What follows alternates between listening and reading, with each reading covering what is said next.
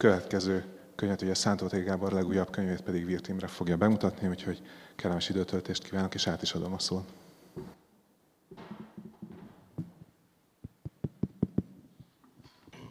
Szeretettel köszöntök mindenkit, téged különösen, Gábor. Itt van ez a, ez a könyv, ami új könyv és régi könyv. Ez majdnem 20 évvel ezelőtt jelent meg a magvető kiadó gondozásában, keleti pályaudvar, végállomás.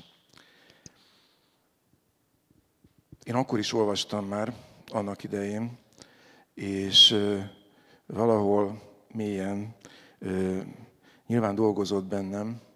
Így amikor most újraolvastam, azt kell mondanom, hogy ha már ilyen pandémiás időszakban élünk, olyan volt, mintha kaptam volna egy megerősítő oltást, és ez felfokozta a, a reakcióimat. Ugyanis éjszaka például egész éjjel a Gáborral jártuk egy kisvárosnak a, a tereit, és mindig megállapítottuk, ahol voltunk, hogy pont ezen a részen játszódik a regény. Most a regénynek egyetlen egy része nem játszódik ilyen téren, és egész éjjel azon gondolkodtam, vagy azt kutattuk, hogy, hogy van valahol valami hübrisz, valami, valami, ami a bűnhöz kötődik, és én akkor ébredtem fel ebből, a, ebből a zaklatott államból, amikor egy nem emberi lény mutatkozott meg ennek a hübrisznek az okozójaként, és akkor szerencsére elhagytam ezt az álmot. Mondhatnám azt, hogy hogy eszköztelen vagyok a regényel szemben, egy voyeur, aki kukkol ebben a fantasztikusan egyedi perspektívából megírt, zsidó kontextusban, kulturális és szociológiai és történeti kontextusban megírt regényben, és ha ezzel a, ezzel a felvetéssel játszom el, hogy, hogy voyeur, akkor a regény tétje nekem, mint olvasónak, mint kukkolónak szó szerint is, hiszen számtalan szobába nézünk be a regényben, és számtalan olyan jelenetben, ahol az ember az intimitásának a határait tapasztalja meg, hogy, hogy mi lesz. Mi lesz a regény végére ezzel a, ezzel a, ezzel a voyeurrel de majd a beszélgetés végén elmondom, hogy, hogy mire jutottam.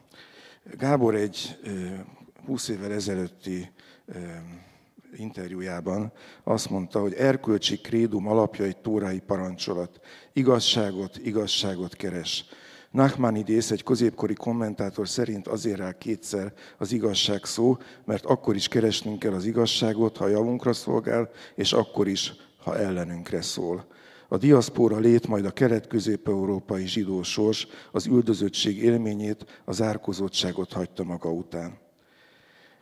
Ez az igazságot, igazságot keres, elég nagy vállalás. 36 éves voltál, amikor megjelent ez a regényed, az első kiadás, és így bevezetésként, vagy felvezetésként arra kérlek, hogy, hogy arról mesélj, vagy arra emlékezz vissza, idézt fel, hogy, hogy hogyan is keletkezett, mi vezetett el ehhez a regényhez, amit én egyébként ugye az életművednek egy kitüntetett darabjának gondolok.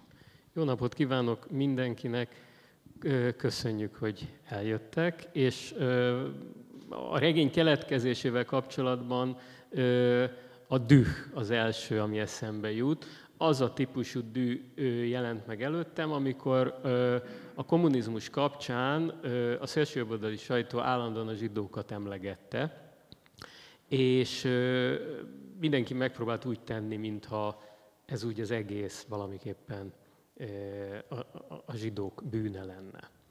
És akkor gyűlt-gyűlt bennem a dű, és úgy gondoltam, hogy na, akkor menjünk közelebb, nézzük meg tényleg a jelenséget, nézzük meg azt is, hogy ha zsidó származásúak belekeveredtek a kommunista mozgalomba, vagy adott esetben az államvédelemben szerepet vállaltak, akkor nézzük meg azt is, hogy az áldozatok között hogyan szerepeltek. És ha megnézzük innen is, és megnézzük onnan is, akkor egy sokkal szélesebb perspektíva nyílik előttünk, és nem lehet könnyű kézzel kijelenteni mindenféle előítéletes világ, világképeket. Sőt, hát ha az ember komolyabban utána megy, és a kommunista mozgalomnak a társadalmi hátterét megnézi, akkor azt is lehet látni, hogy szegény paraszti közegből, vagy éppen munkás közegből is kerültek ki káderek, az államvédelmi hatóságban is jelen vannak ilyen háttérrel szereplők. Tehát sokkal bonyolultabb ez az egész jelenség. Az a kérdés, hogy van-e zsidó szempontból elszámolni való a kommunista mozgalommal vagy a diktatúrával, ez egy felvethető kérdés, könyvek sokasága jelent meg. Mi vitt arra ö, sok zsidó származású ö, félértelmiségit, vagy értelmiségit, vagy ö, munkás háttérből ö, származó ö, zsidót, hogy elszakadva származási közegüktől, elszakadva vallásuktól, egy világmegváltó célokat maga elé tűző mozgalomban vállaljanak szerepet. De ugyanez a kérdés felvethető keresztény perspektívából is, hiszen a szegénység, mint érték, az egyenlőség eszme, az ugyanúgy megjelenik a keresztény tanokban, a Jézusi tanokban is, és aki komolyan veszi ezeket a tanokat, akkor a szociális igazságosság érzéke, érzése, érzéke, hiánya, hiszen a világban általában nincs szociális igazságosság, ugyanúgy arra késztethetett embereket, hogy a kommunista mozgalomba keveredjenek. Tehát sokkal bonyolultabb ez az egész képlet, mint ahogy ezt előítéletes forrásokból, különösen a 90-es években gyakorta lehetett hallani. Az én regényem azt a perspektívát használja, amikor tehát mondom, az áldozatok is zsidók, vagy zsidó származásúak, és a, a kommunisták, vagy az államvédelemben szerepet vállalók is zsidó háttérből származnak. És ezeket az utakat egymás mellé tenni, ezeket a ö, drámákat ö, egymás mellett megmutatni, számomra ez jelentette ö, azt a választ, amit én hiányoltam a korabeli közbeszédből, hiányoltam a korabeli irodalomból, és azt gondoltam, hogy ez, ez megér egy regényt, érdemes belevágni egy regénybe úgy, hogy ezt a sokszínűséget megmutatni. Konkrétan beszéljünk egy kicsit arról, három család története áll ennek a regénynek a ö, három narratívájában, három szálán. Egy polgárcsalád, egy műgyűjtő polgárcsalád, aki a 30-as, sőt még a 40-es években, még a második világháború után is egy irodalmi és művészszalont visz, az ő lányuk lesz kommunista és megy férjhez egy államvédelmi tiszthez, és a Rajkper időszakát mutatja meg, egy hetet mutat meg ez a regény flashbackekkel korábbi időszakokra, elsősorban 1944 időszakára, vagy a háború előtti időszakra, és a Rajkperben letartóztatnak egy vallásos cionistát, egy kispolgárt, egy garai téri kereskedőt, és őt próbálják belekeverni a Rajkperbe, ahogy ez a valóságban is így volt. A cionista mozgalmat megpróbálták belekeverni ebbe az eljárásba, és ezt a történelmi hátteret használom fel ahhoz, hogy a kor világát megmutassam, és a kor sokféle milliójét. Ez a dű, amiről beszéltél, ez a regényen nem látszik. Tehát ez egy nagyon távolságtartó, szinte szemtelen narráció, amelyik tulajdonképpen átengedi a befogadónak azt az érzelmi viszonyulást, hogy ő hogyan fog er, ehhez az egészhez hozzáállni.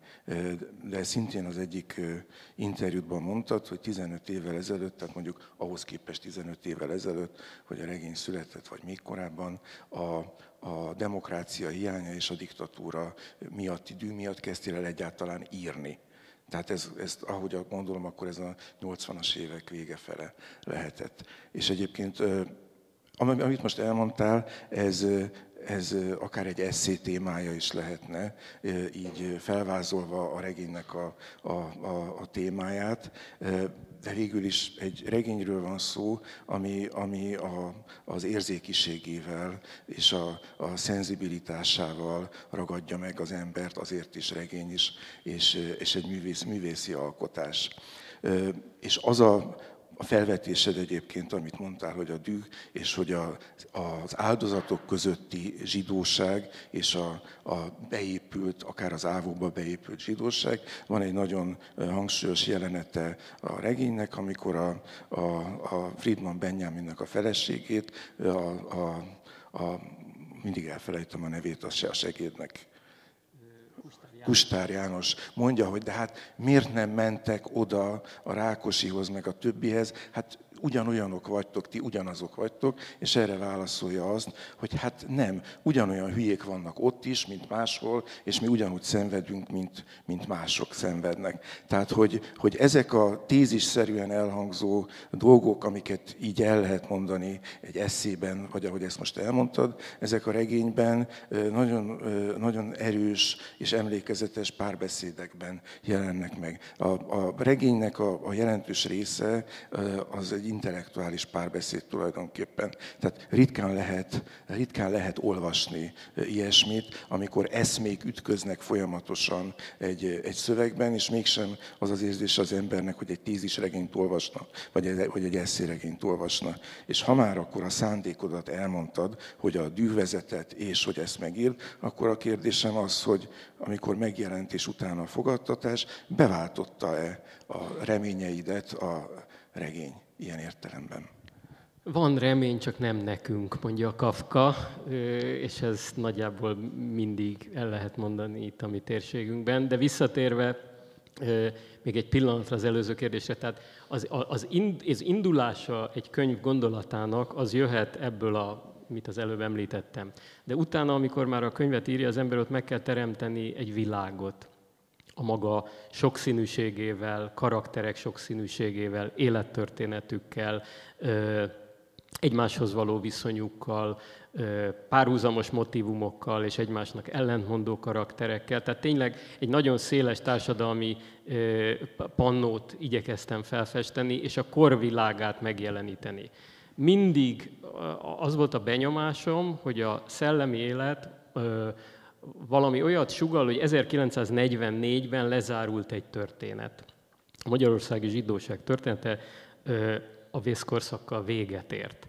Ami bizonyos értelemben igaz. Egy nagy része a, ennek az életformának, elsősorban a vidéki életforma, elsős, elsősorban a vallásos, ultraortodox életforma megszűnt a kelet-magyarországi, kárpátaljai, erdélyi zsidóság deportálásával és tömeges halálával. De ugyanakkor a túlélő zsidóság az nagyon sokszínű volt, nagyon izgalmas világot jelentett, 1956-ig még különösen, és úgy éreztem, hogy ezt is meg kell mutatni. Volt egy bizonyos tudásom, ismeretanyagom, és azt beleszőttem ebbe a regénybe, mert úgy éreztem, hogy ez egy hiányzó eleme a magyar kultúrának, a magyar irodalomnak, és az 1945 utáni része meg aztán abszolút hiányzik. Tehát miközben egy kor drámáját és a diktatúra drámáját akartam megmutatni, azon közben ezt a világot is szerettem volna valamiképpen átmenteni az irodalomba és megmutatni. Sőt, azt is hozzátehetjük, hogy erről ilyen módon és ilyen kontextusban és ilyen megközelítéssel azért nem nagyon írtak a, a magyar irodalomban addig. És ha nem egyébként engem, mint ugye voyeur ha nem segítettek volna a lábjegyzetek, akkor azért eléggé zavarba lettem volna, és nagyon jó, hogy benne vannak, de hogy az a mikrovilág, amit ábrázolsz a, a mizrahistáktól, a somérokon át, a klalcionistákig, és a többi, és a többi, tehát ez számomra lenyűgöző volt az a, az a valóban, ahogy mondod, az emberben az a tévhitél, hogy 44-45 után lényegében ez a világ megszűnt. És a könyvednek a, az állítása, vagy a tanúsága szerint ez nem szűnt meg. Mondtad, hogy hát voltak ismereteid mennyit kellett ehhez, ehhez utána olvasnod, utána nézned. Tehát, hogy milyen, milyen történelmi, vagy személyes, vagy oral history, vagy nem tudom én milyen anyagból dolgoztál. Sokat olvastam, de nem konkrétan ez a könyvhöz, hanem már korábban foglalkoztatott engem ez az időszak, és természetesen foglalkoztatott a vészkorszak utáni közép-európai zsidóság, vagy európai zsidóság sorsa, élete, önreflexiója. Tehát az, az, a, az, amit az ember felhasznál egy ilyen könyvhöz, az nem feltétlenül abban az egy évben kerül a birtokába, ami megelőzi a könyvírását, vagy nem a könyvírása során, noha akkor is pontosít, kutat, ellenőriz információkat, hanem olvas, olvas, és nagyon sok minden fennakad az emlékezetében, és aztán azt, azt a passzív tudást fordítja át aktív tudásba. Itt egyszerűen ennek a könyvnek az, az érdekessége perspektíva szempontból az, hogy nem egy többségi, semleges perspektívából néz rá egy világra, hanem oldalnézetből vagy alulnézetből ugyanazt mutatja meg, csak nagyon máshonnan. És miközben máshonnan mutatja meg, miközben adott esetben egy kisebbségi perspektívából néz rá a történelem főútjára, azon közben nagyon érdekes részletek bukkannak elő. Miközben megmutatja a nagy képet, a nagy totál, de máshonnan. A, az szerepel a, a könyv elején, hogy ez egy javított kiadás. Tudom tőled, hogy elég sokat húztál belőle, és ahol úgy érezted, ott javítottál is a szövegen. Ennek a, ennek a zsidó hagyománynak a, a, az attribútumai, megjelenései, ezeken kellett utólag javítanod bármit, ahogy megjelenik, a visszajelzések alapján, vagy ez változatlan marad? Húzni kellett ebből is. Az első kiadásnál egy nagyon, egy, egy fiatal szerkesztőm volt, aki nagyon félt hozzányúlni a szöveghez. És amikor az ember kiad a kezéből egy 400 sokoldalas regényt, akkor maga se látja át teljesen minden részletében, amikor friss a szöveg. És nem tud belőle úgy húzni, mint 10 vagy 15 év után. Ebből a könyvből én 10 év után húztam egyszer, aztán még jó pár évvel később, és most a szerkesztés folyamatában egy harmadik alkalommal is nekimentem, de nagyon könnyen lehet, hogyha egy új kiadás készülne pár év múlva, még akkor is tudnék belőle húzni ugye az az információ mennyiség, amit az ember megpróbál beleszuszakodni egy ilyen regénybe, az mindig több, mint, ami a regény, mint aminek a regény, eh, mint ami, aminek, amire a regénynek szüksége van. Tehát a, a húzás folyamata az sok esetben majdnem olyan fontos, mint a megírásé, és kis túlzással persze, de ez csak egy bizonyos idő eltelte után tudja az ember.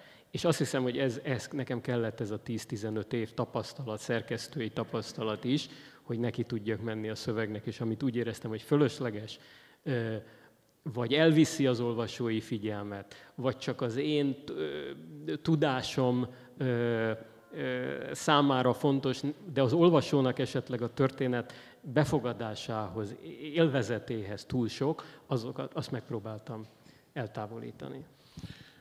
Ugye a, a, az epilógusban a regénynek a fiktív elbeszélője arról panaszkodik, és hát itt a 90-es évek közepére gondoljunk, hogy, hogy nagyon nagy hallgatás övezi ezt az egész témát, hogy mi lett 44 után a zsidókkal, hogyan vettek részt a 45 utáni politikában, akár a rákosi rendszerben. És a, a könyved megjelenése után pedig azt is olvastam, valaki azt írta, hogy elég nagy csönd fogadta a könyvedet. És ezzel kapcsolatban nyilván fölmerül, hogy egy csomó olyasmihez kellett hozzányúlnod, ami tabu volt előtte. Akár a, akár a, a zsidó hagyomány megírásával kapcsolatban, akár a szexualitással kapcsolatban. Hogy erre hogy emlékszel vissza, és hogyan, hogyan volt-e benned ezzel kapcsolatban bármiféle kételj, hogy, hogy, ezek a, hogy ezek a tabuk meddig hatnak? Tehát volt-e ilyen szempontból valami öncenzúra benned? Nem sok változott. A magyar kultúrának van egy nagyon erős asszimilációs hagyománya. A liberális asszimilációs paktum úgy szólt a 19. század végén, 20. század elején, hogy a zsidók hagyják el zsidóságuk nagy részét, és akkor a magyar társadalom befogadja őket, vagy a magyar szellemi élet befogadja őket. És ez az asszimilációs hagyomány úgy vált fősodorrá a magyar kultúrában, hogy ezt az asszimilációs kultúrát maguk az asszimilált zsidók is teremtették, akik számára a saját múltjuk, terhes emlék volt csupán, tehát sok esetben ők maguk is barikádot képeztek azzal szemben, hogy ez a zsidó kulturális ismeretanyag megjelenjen. Aztán a vallási tabuk természetesen szintén akadályát képezték, hogy ez a, ez a kulturális millió, ez a világperspektíva beépülhessen a, az irodalomba. Nagyon sok író foglalkozott zsidósággal, de nem, érezték, nem érték el esetleg azt a szintet, amivel a magas kultúrába be tudtak volna törni. Tehát külső és belső falak, és persze volt egy kirekesztő hagyomány is, a magyar kultúra egy nagy része nem akar tudomást venni erről a jelenségről, és ez ma is így van egyébként. Tehát ma is érezhető, hogy vannak bizonyos falak, nem egyféle fal.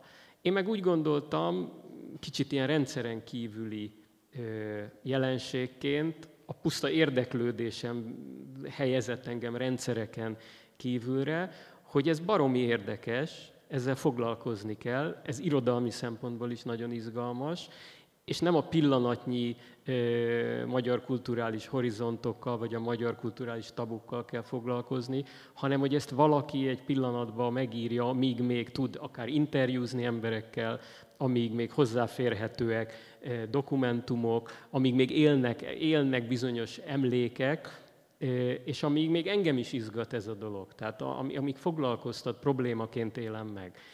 És hát tudomásul vettem, hogy vannak bizonyos akadályok, de nem feltétlenül kell ezekkel foglalkozni, vagy nem kell tudomást venni róluk, menni kell előre, és azt írni, ami számomra izgalmas és probléma. Akkor most olvas föl, légy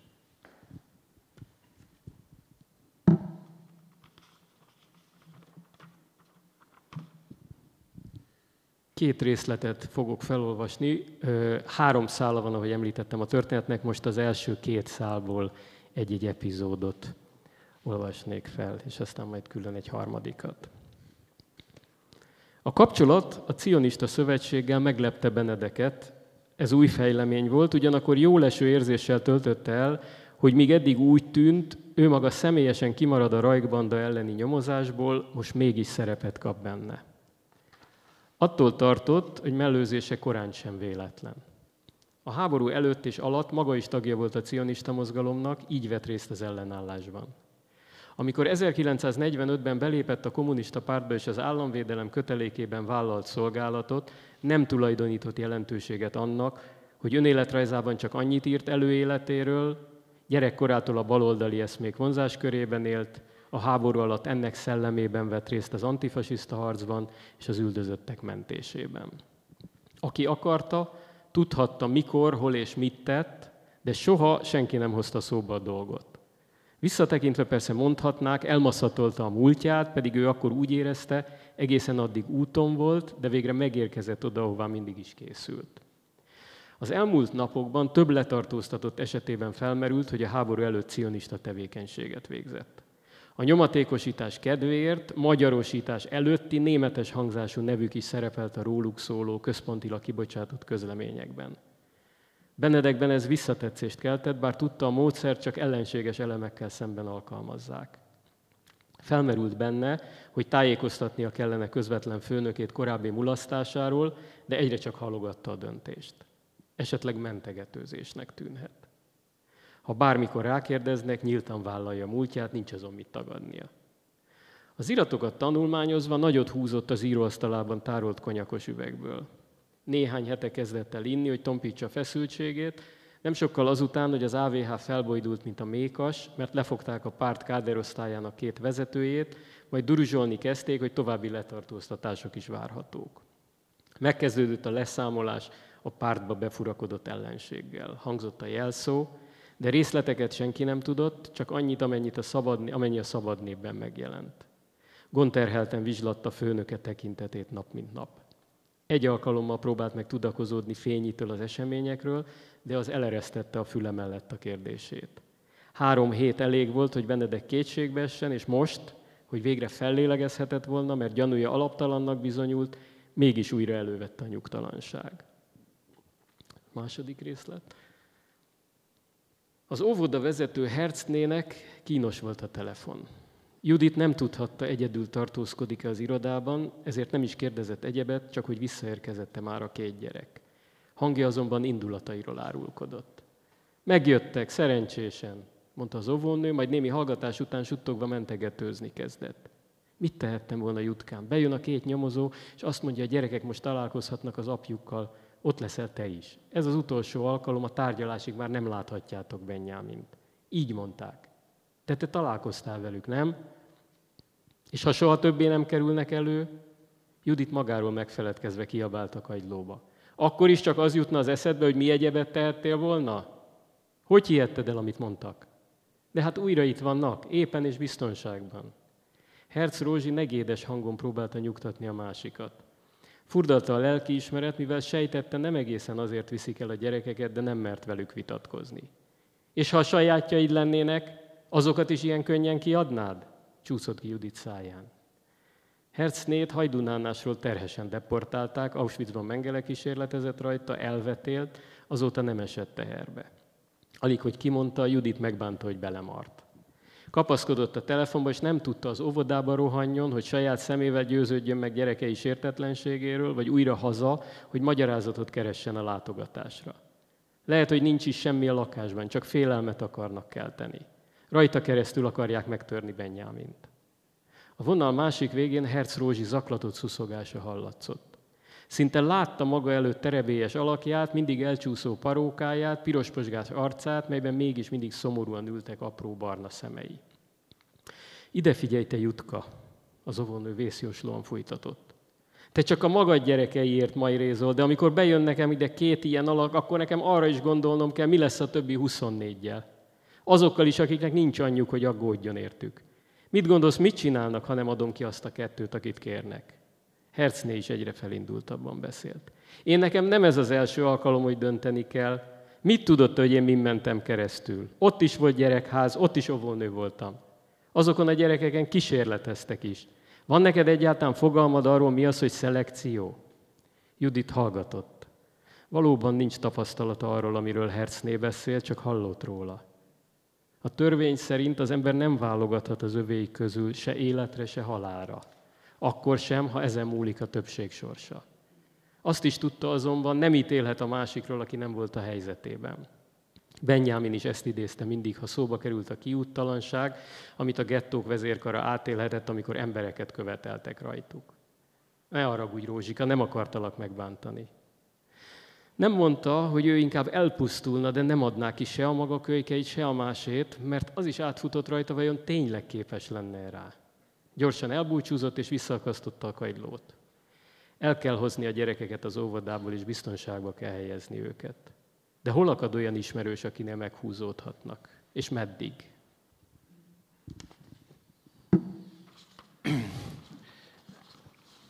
Ez a második részlet ez ö, ö, azt a jelenetet előzi meg tulajdonképpen, hogy kicsit kontextusba helyezzem, ö, ami után ö, egy, egy rejtett felvételt készítenek Juditról és a gyerekekről, és ezzel zsarolják meg a, a Benyámint, hogy aláírja azt a koncepciós papírt és ezzel el is érik célukat, céljukat.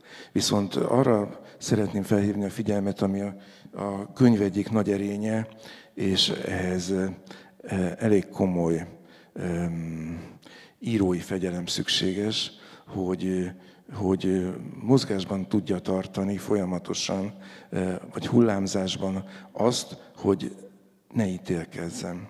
Tehát, hogy mindig megjelenik egy nézőpont, ami az adott pillanatban nagyon erősnek és nagyon határozottnak, és akár igaznak is tűnik, és abban a pillanatban belép egy másik nézőpont, amelyik elbizonytalanítja ennek a, ennek a mindenhatóságát ennek a nézőpontnak, és helyébe állít egy másikat. Tehát, hogy ez a fajta kiegyenlítődő játék, ez végig jelen van, ráadásul bele van ágyazva a, egy törvényekre való hivatkozással is. Tehát, hogy, hogy az esetek többségében, amikor valamilyen erkölcsi dilemma van, vagy bármiféle döntéskényszer, vagy döntéshelyzet van, akkor ez egy, egy, egy vagy többféle zsidó hagyományba ágyazódik bele, és értelmeződik. Egy német fordítónő azt mondta, hogy azon, számára az volt nagyon izgalmas ebben a könyvben, hogy itt az elbeszélői perspektíva nagyon sok esetben egy ortodox zsidó nézőpontot tükröz, ami, ami egyszerűen nincs jelen máshol a magyar irodalomban. Tehát nem, nem, nem lehet tudni, hogyan gondolkozik egy ilyen figura, és ebben a könyvben ő találkozott ezzel is. Hát az egyik szálom, ugye a másik két szál ez a polgári középosztálybeli ügyvéd, illetve a felesége életvilága, amiből egy részletet majd fel fogok olvasni, illetve a harmadik az a bebörtönzött, illetve eljárás alatt álló Friedman, és hát a Benedek György az a vizsgáló, aki, aki szemben, szemben áll azzal a, az egykori társával, akivel 1944-ben még együtt mentettek embereket a, a nyilas időszakban. Tehát ezt a, ezt a hármasságot fenn kellett tartom, de igyekeztem valahogy belehelyezkedni ebbe a Benedek figurába is, mert az ő igazságát is meg kellett találnom. Egy olyan holokauszt túlélő igazságát, aki arra teszi fel az életét egy adott pillanatban, hogy az új igazságszolgáltatásban szerepet vállal, és sodródik. Sodródik az eseményekkel, ahogy ezt egyszer a szemére is veti egy kihallgatás során a Friedman, hogy először csak nyilasokat vernek, aztán már minket is. Hova vezet ez? És valóban ez bemutatja a diktatúra borzasztó önfelőrlő mechanizmusát, hogy mindig ellenségeket keres, és az ellenségkeresésben egyre, egyre beljebb megy a társadalomba, és jószerűen már nincs, aki nem ellenség. És ennek a Benedeknek is megvan a maga drámája, aki sodródik, mint mondtam, az eseményekkel, mert neki is van egy főnöke, aki elvárásokat fogalmaz meg, akivel szemben van egy bizonyos apakomplexusa, és, és akinek teljesíteni akar.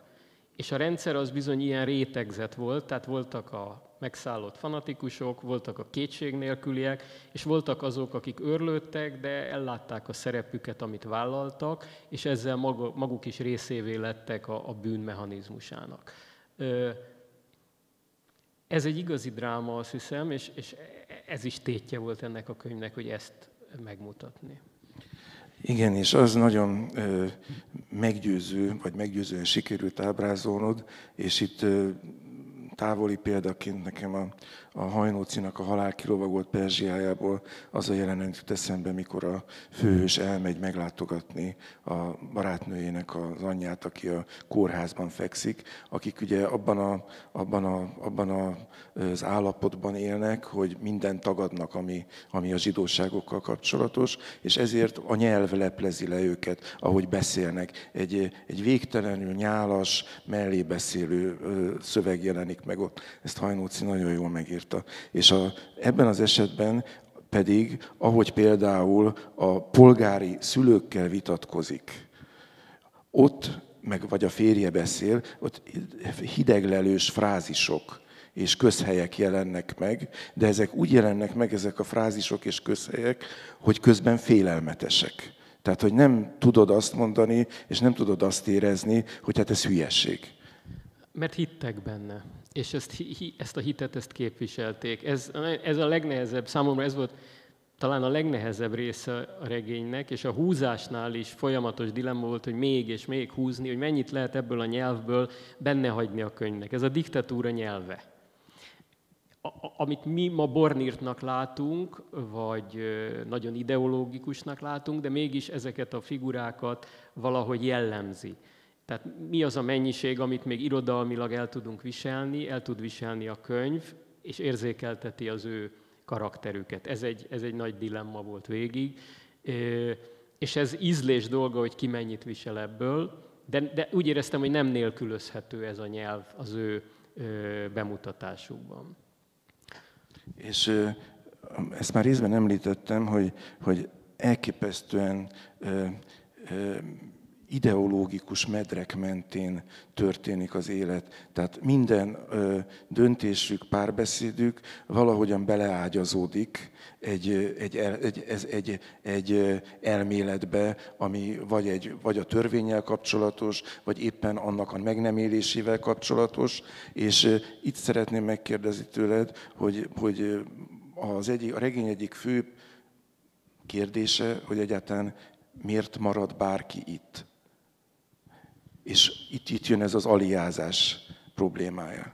Ugye a, a letartóztatott és a, a perbe belekeverni próbált Friedman Benjamin, ő a cionista mozgalom egyik vezetője, korábbi vezetője, aki, akik folyamatosan azon dolgoztak, hogy a kivándorlásra megteremtsék a lehetőséget, Körülbelül 30 ezer ember akart kivándolni, ez volt a korabeli adat. A kommunista hatóságok pedig nem akarták engedni, folyamatos diplomáciai tárgyalások zajlottak az akkor egyéves, vagy éppen akkor létrejött Izraellel, és a magyarországi zsidósági része várt erre a kivándorlásra. Ez egy nagyon izgalmas történeti anyag. Amikor én írtam a könyvet, még jóval kevesebbet lehetett erről tudni. Az újabb dokumentumok eh, is nagyon érdekesek, akit ez a téma érdekel. De hát ne felejtsük el, hogy 1944 után vagyunk, sokaknak nincs visszaút a régi életükbe, és úgy érzik, hogy, hogy a kivándorlás lehetősége az éppen megszülető Izrael állam az, az jelenti számukra majd azt a természetes közeget, ahol megtalálhatják önmagukat, megtalálhatják az otthonukat, és biztonságban lehetnek, ami bizonyos értelemben álom volt, hiszen akik kimentek éppen a függetlenségi háború és az arab országok támadása közepette kellett, hogy e, letelepedjenek, és, és az egyik drámai szituációból a másik drámai e, helyzetbe cseppentek. De itt súlyos kérdések merültek fel egy világégés után. Az is, hogy menni vagy maradni, az is, hogy egy új világ eszméjét megpróbálni átültetni a gyakorlatba, ami számunkra már visszatekintve persze ö, abszurd, vagy furcsa, vagy, vagy érthetetlen, hogy hogy képzelhettek el egy ilyen hagymázas víziót, ami a kommunista világkép része volt, de 1945 után nem volt ez sokak számára hagymázas és nem csak holokauszt túlélők számára nem volt hagymázas, hanem olyan parasztok számára, akik úgy érezték, hogy, mert voltak ilyenek is, nem csak a magántulajdon hívei, akik úgy érezték, hogy a kollektivizálás hozhat a szegény parasztságnak valami hasznot, vagy éppen olyan munkások, akik hittek abban, hogy egyszer valóban a gyárakat köztulajdonba lehet venni, és, és az önigazgatás formái kialakulhatnak. Nagyon sokféle olyan jövőkép lebegett akkor az emberek fejében, ami számunkra már nem hihető, de akkor egy világégés után új világokat akartak teremteni maguknak. És ebben a, ebben a zajban tulajdonképpen, a, ez az új világ teremtésének a zajában hihetetlen erős az a csend, amit, amit képviselnek azok, akiknek van történelmi múltjuk, hagyományuk, és megrendülésük azzal kapcsolatban, ami történt. És az, hogy, hogy aliázni erre, egyszerű magyarázatokat is lehet adni, és ugyanakkor amit a Bennett Rabbi, vagy Manet Rabbi mond, amikor elmegy hozzá a Friedman Benjaminnak a felesége, és tulajdonképpen áldást szeretne kérni, hogy elmenjen. És ez a része számomra azt, az, azt mutatja meg, hogy, hogy mennyire hihetetlenül összetett, és annak, aki nincs benne, mennyire felfoghatatlanul összetett ez a kérdés és akkor a, megkérdezi a rabit, hogy mi történjen. Úgy nézett maga elé, mintha látna a jelenetet, de már más járt a fejében.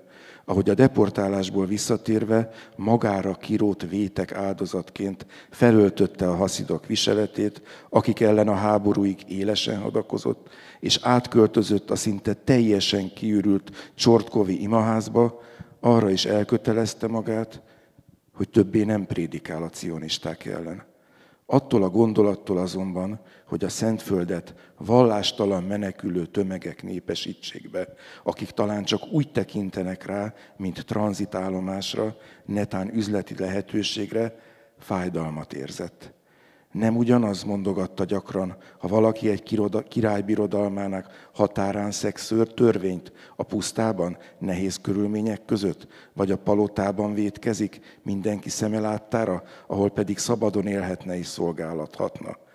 A parancsolatok megszegése és az ország megszentségtelenítése kettős vétek ahhoz képest, hogy valaki számüzetésben él, gyanakvó és fenyegető népek között, ahol nem vonatkoznak rá a csak Izrael földjén teljesíthető micvék. Ennek az asszonynak a személyében azonban olyas valaki készült aliázni, aki eddig is törvénytisztelő életet élt. Ennek a rabbinak a szemében a szent föld, az tényleg szent föld. Tehát amit szekuláris szemmel, vagy szekuláris tudattal nem is tudunk ö, pontosan érzékelni, hogy mit jelent a szentség azoknak, akik hívők. De ugyanakkor irodalmilag mégis meg kell mutatni, mert valamit lehet érzékeltetni ebből a gondolkodásmódból, és azt gondoltam, hogy miután ez is hiányzik a köztudatból, az irodalmi köztudatból, érdemes, érdemes egy ilyen alakot is felvillantani, noha mellékszereplő, de nagyon érdekes mellékszereplő, és sok ilyen egzisztenciális dráma ha tetszik, filozófiai dráma zajlott le 1944-ben, hogy emberek világa, világképe, hite összeomlott. Hittek valamiben, de a, a gondviselő Isten képe az szétesett számukra, vagy ha meg akarták tartani a hitüket ebben a gondviselő Istenben, akkor, akkor valamit változtatni kellett a vallásos világképükön belüli elemeken, ahhoz, hogy fent tudják tartani ezt a hitet. Említetted itt az előbb, hogy, hogy a, a Benedek György feszültség oldásként hetek óta elkezdett inni. Ugye a feszültség oldása mindenki feszültséget old ebben a könyvben. Egyrészt a, szinte minden szereplő valamiért bűnösnek érzi magát. Tehát ez is egy döbbenetes, hogy folyamatosan a bűntudatukkal, a nem létező bűnökkel küzdenek mindegyik, és a feszültséget oldják fel. És például a, a, a a, a Benedek Györgynek a feleségének a szülei, amikor egyedül maradnak az, az, azután, hogy bejelentette, hogy egy ávóshoz fog feleségül menni, vagy, vagy, vagy férjhez menni, akkor szeretkeznek, de hogy szeretkeznek? Klára váratlan hívtől meglepetten tolta el magától, de közben örült, hogy a feszültség így csapódik le. Tehát, hogy ez a szexualitás, ami szintén tabu, ez ma már szerintem nem tabu, és nem volt ez tabu 20 évvel ezelőtt se. Itt az érdekessége, ha van érdekessége, hogy ez egy idős, idősebb pár. Nem idős, idősebb, 60 éves a férfi, 51 nehány éves a, a nő. Tehát itt egy időskori, váratlan ö, feltámadó vágy, vagy a feszültségből vágyba átcsapó indulat ö, ö, csapódik le egy szeretkezésben. É, de ugyanakkor mint hogy négy házas párt látunk tulajdonképpen a könyvben, az egy tudatos döntés volt, hogy megmutatni őket a szexualitásukban is. És ez a négy házas pár nagyon máshogy viszonyul egymáshoz. A, a gátlásaikkal, a traumáikkal, vagy a feszültségoldáshoz használva a szexet, vagy valamiféle kulturálatlansággal, ideológiailag felkészülve, de az élet alapvető kérdéseivel szemben eszköztelenül és tehetetlenül élik meg a maguk szexualitását, és ez oka is lesz az egyik pár válságának.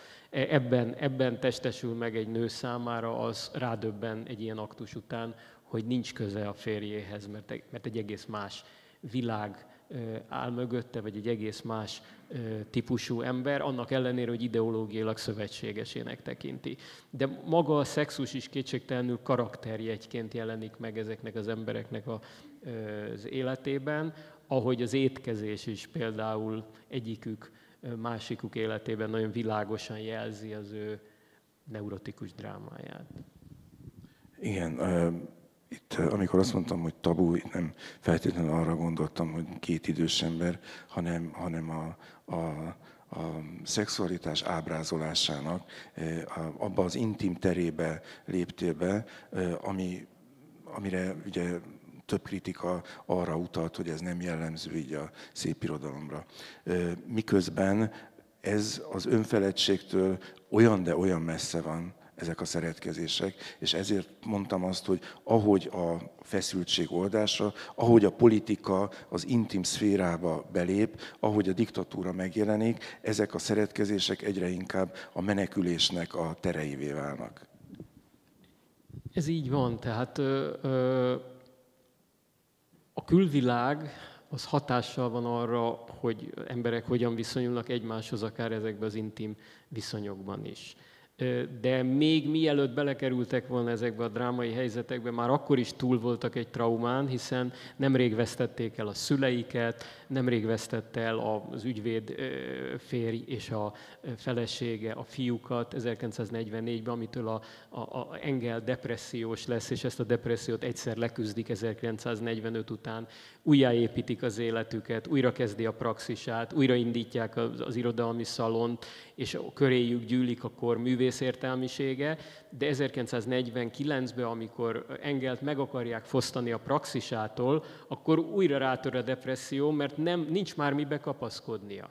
Nincs már mibe. Ez, ez éltette a napnapi munka, de vége van, mert ha ezt is kiütik a kezéből, akkor az ő egzisztenciája megsemmisül. Nem csak anyagi értelemben, és nem feltétlenül anyagi értelemben, hanem az az önkép, ami, ami őt élteti. És, és akkor, akkor egy drámai lépést tesz. Nem tudom, hogy hogy állunk idővel, hogy most 52 van, hogy felolvasol, vagy még... Jó, ha még ezt a másik részletet felolvasom, és utána esetleg, ha még van kérdés, akkor egy pár percre átadjuk a szót közönségnek. Ugye tudod, kis szívem, hogy ma szalom van. Kicsit hajszás a délutánom, de gyere nyugodtan, mondta az anyja. Nyolc körül kezdenek csak szállingózni. Eltelve a maga bajával, Kata megfeledkezett a szalonról, de nem volt türelme másnapig várni. 45 őszén kezdtek el ismét havonta meghívni azokat az írókat, képzőművészeket és zenészeket, akik azelőtt is havi rendszerességgel megjelentek Engel doktorék otthonában. A látogatók nagy része túlélte a háborút, és új arcok is feltűntek az évek során. Hiába vészelte azonban át Engel Tiborral együtt felesége és lánya is 44 telét a gettóban, fia halála búskomorrá tette a férfit. Jó néhány hónap kellett, hogy az akkor 55 éves ügyvéd legalább annyira felócsúdjon, hogy hajlandó legyen a családján és az ügyfelein kívül mással is érintkezni. Engel a háború előtt és alatt, míg praktizálhatott, az írók és a képzőművészek közül többeket védett nemzet és vallásgyalázásért indított perekben, míg Klára, a felesége, aki 30-as évek közepéig a rádió irodalmi szerkesztőségében dolgozott, igyekezett bebecsempészni műsoraiba a fiatal nemzedék tehetségeit, akik így nem csak szélesebb fórumhoz jutottak, de honoráriumhoz is. Engel hasonlóan gondolkodott felőlük, mint politikai felforgató tevékenység miatt védett klienseivel kapcsolatban. Gyakran csak abban értettem egyet velük, miben nem értünk egyet egymással. Meg azzal az ásatag és antiszemita horti bagázsal. Mondta meg a vállát, amikor lánya emlékeztette, ösztönösen jó oldalra állt már a háborút megelőzően is, amikor pedig ez kockázattal járt. Semmi más nem csináltam, kislányom, csak ami a dolgom volt. Azért tettem, hogy maradjanak vitapartnereim. Unalmas lenne nélkülük az életem, kacsintott. Széles üzleti klientúrája mellett ingyen védett kommunistákat, sajtóperbe keveredett baloldali és polgári újságírókat, pénztelen költőket és festőket, akik a vád szerint közerkölcsöt sértettek, vagy politikai megnyilvánulásaikért kerültek bíróság elé, és akik később egy-egy dedikált verses kötettel vagy festménnyel honorálták a munkáját. Tényleg volt azokban a versekben, pláne a képekben jó adag frivolság.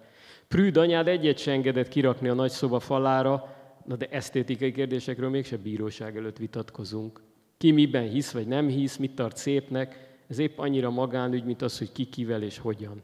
Lohasztotta le lánya lelkesedését, amikor az a természetes emberi érzésből fakadó ösztönös baloldaliságát, forradalmi gondolkodását dicsérte. Marhaság legyintett. Egyszerűen hiszek a művészetben. Ha a fonnákjáról mutatja meg a világot, akkor is. A csapda abban áll, hogy forradalmat is csak azoknak lenne szabad csinálni, akik képesek elvonatkoztatni a maguk meg a velük egyformán gondolkodók helyzetétől, és megértik a velük szemben állókét is. Ezeknek viszont eszük ágában sincs forradalmat csinálni merengett. Monológiai végén olykor úgy némult el, mint akit gondolkodóba ejt, amit éppen mondott. Kata azt is tudta, nem egy alkalommal saját pénzükből folyósított segélyt azoknak, akiket nem tudott megóvni a börtöntől, és akiknek a családja gyakran kenyér nélkül maradt. Engel Tibornak és nejének, Rósz Klárának városszerte híres műgyűjteménye volt már a 30-as évek elején. Munkácsi, Mednyánszki, Márfi, Szinyei Merse, Riperónai vásznak lógtak mívesen cizellált arany, mattezüst, vagy széles ében fekete keretben a májvaszín tapétán körben a nappaliban, de a nyolcak munkáira is hamar felfigyelt a jószemű házaspár. Gyakori külföldi útjaikon az újdonságokra is nyitott szemmel jártak, így hoztak haza egy-egy Haim Sutten, Chagall és Kisling képet és két korai Picasso rajzot. Hiába legyingettek rájuk a hozzáértő barátok, csak kirakták ezeket is, igaz, Engel füstszürkére festett dolgozószobájának falára a hazai modernek, Vajda és Kassák, Farkas István, Bálintendre, Móli Nagy László, Kádár Béla, Sejber Hugo és a többiek részben jótékonyságból, nagyvonalú támogatásként vásárolt, vagy ügyvédi munkadíj fejében elfogadott munkái mellé. Amikor otthonukban vendégeskedve a fiatal művészek megpillantották Párizsból ismert nyugati pályatársaik festményeit, felbátorodtak és a maguk munkáit és újra és újra megvételre ajánlgatták. Klára hajlott volna rá, hogy vásároljon tőlük, de Engel a legtöbb esetben udvariasan elhárította a felhívást. Az rendben van, hogy időnként támogatom őket. Az is, hogy a munkámért cserében nem fizetnek, hanem elfogadok egy-egy képet. De hogy folyamatosan a nyakamba akarják sózni az eladhatatlan dolgaikat, az mégiscsak pofátlanság mondta dühösen feleségének a vendégek távozása után. A gyűjtemény nagy része ismerősöknél és busás juttatás fejében szomszédoknál vészelte át 44 őszét és telét. Az értékesebb festményeket és bútorokat engelék zsidó törvények által nem sújtott barátai és lekötelezettjei őrizték meg, bár voltak veszteségek, és ez, noha fájó volt, korán sem csak a képekre vonatkozott. Amikor a gyászból hamarabb magához térő Klára erős unszolására a szalont végül mégis újraindították, az asszony önterápiának is szánta, és abban is bízott, hogy kibillenti Tibort a letargiájából, ügyeskedésük ellenére a vendégek láthatták a fehéren égtelenkedő fala, foltokat a falakon, és a lerongyolódott piktorok képeket hoztak ajándékba. Ez meghatotta Engelt, és végre elhitte Klárának, hogy nem csak nekik van szükségük a társaságra, de azoknak is rájuk. Igyekeztünk felvillantani a, a regénynek a, a gazdagságát és sokféleségét, és, és sok hangúságát. Én az elején azt mondtam, hogy, hogy mi lesz a voyőrrel, és akkor elmondom, hogy velem mi lett, mint voyőrrel hogy a voyeur szerepben lévő olvasó, befogató, és ez a regény tétje szerintem, eljut a nézdegélek más életében pozícióból oda, hogy szívbe markolóan köze van mindenhez, nincs a másik élete. A voyeur otthon van, és a sajátja mindaz, amit lát. Ez a regény a voyeur kizökkentésének radikálisan vonzó kísérlete. És köszönjük szépen, hogy meghallgattak minket, és akkor Gábortól még lehet kérdezni. Bennem a, a, a regény olvasás közben egy, egyfolytában az, az járt, hogy, hogy gyakorlatilag a könyvnek valamennyi szereplőjét egy, egy többszörös identitászavar folytogatja.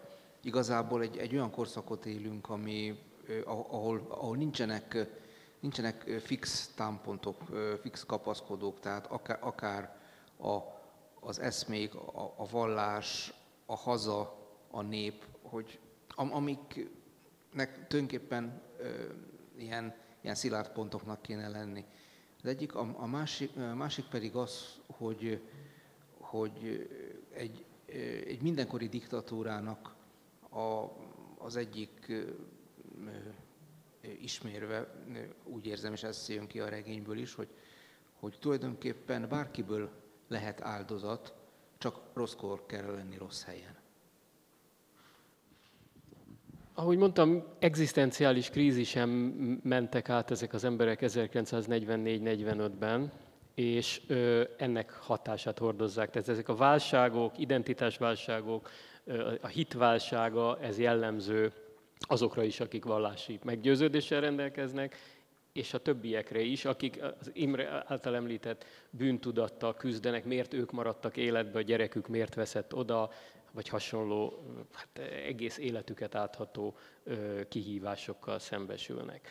Még egy érdekes elemre hívom föl a figyelmet, ami nekem érdekes volt, íróként nagyon érdekes volt láttatni azt, hogy az államvédelem új, új fiatal nemzedékében megjelenő munkáskáderek, vagy paraszti háttérből érkezők hogyan integrálódnak a rendszerbe, és hogyan hatja át magát az államvédelmet, az a belső gyanakvás, az egymással szembeni gyanakvás, ami az ilyen diktatórikus rendszereknek sajátja lesz. És hogyan figyelik egymást, hogyan válik valaki a rendszer védelmezőjéből egyszer csak célponttá. És hogyan hisznek a közvetlen beosztottjai abban egy, egy kattintás nyomán, hogy, hogy valóban ő is részese valaminek, elkövetett valamit. Tehát ez, ezek a mellékszereplők számomra nagyon izgalmasak voltak, mert a rendszer paranoiáját mutatják, és minden diktatórikus rendszerben megjelenik ez a nagyon furcsa jelenség. Ez is egy, egyébként ez is egy fajta identitáskrízis folyamatosan.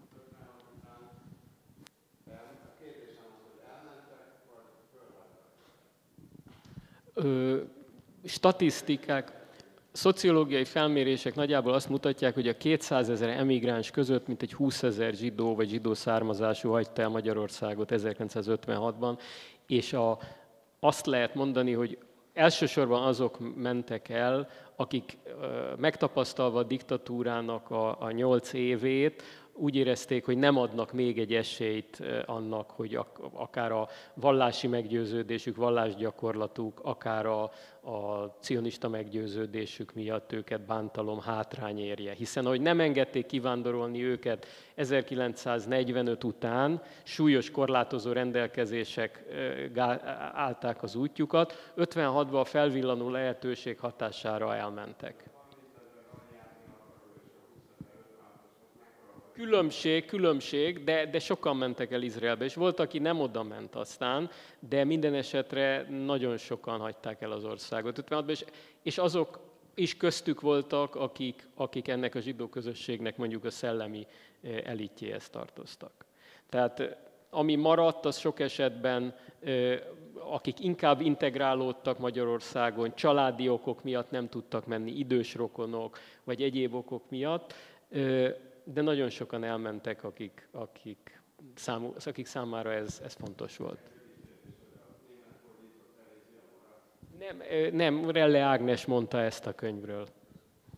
Rendben, köszönjük szépen a beszélgetést, köszönöm szépen a megtisztelő figyelmüket, azonban szeretnék szólni, hogy sajnos lejárt az időnk, de tudják még folytatni a beszélgetést kint a szerzővel, aki dedikál, illetve lehetőségük van megvásárolni a könyvet is. Köszönjük szépen! Köszönjük szépen!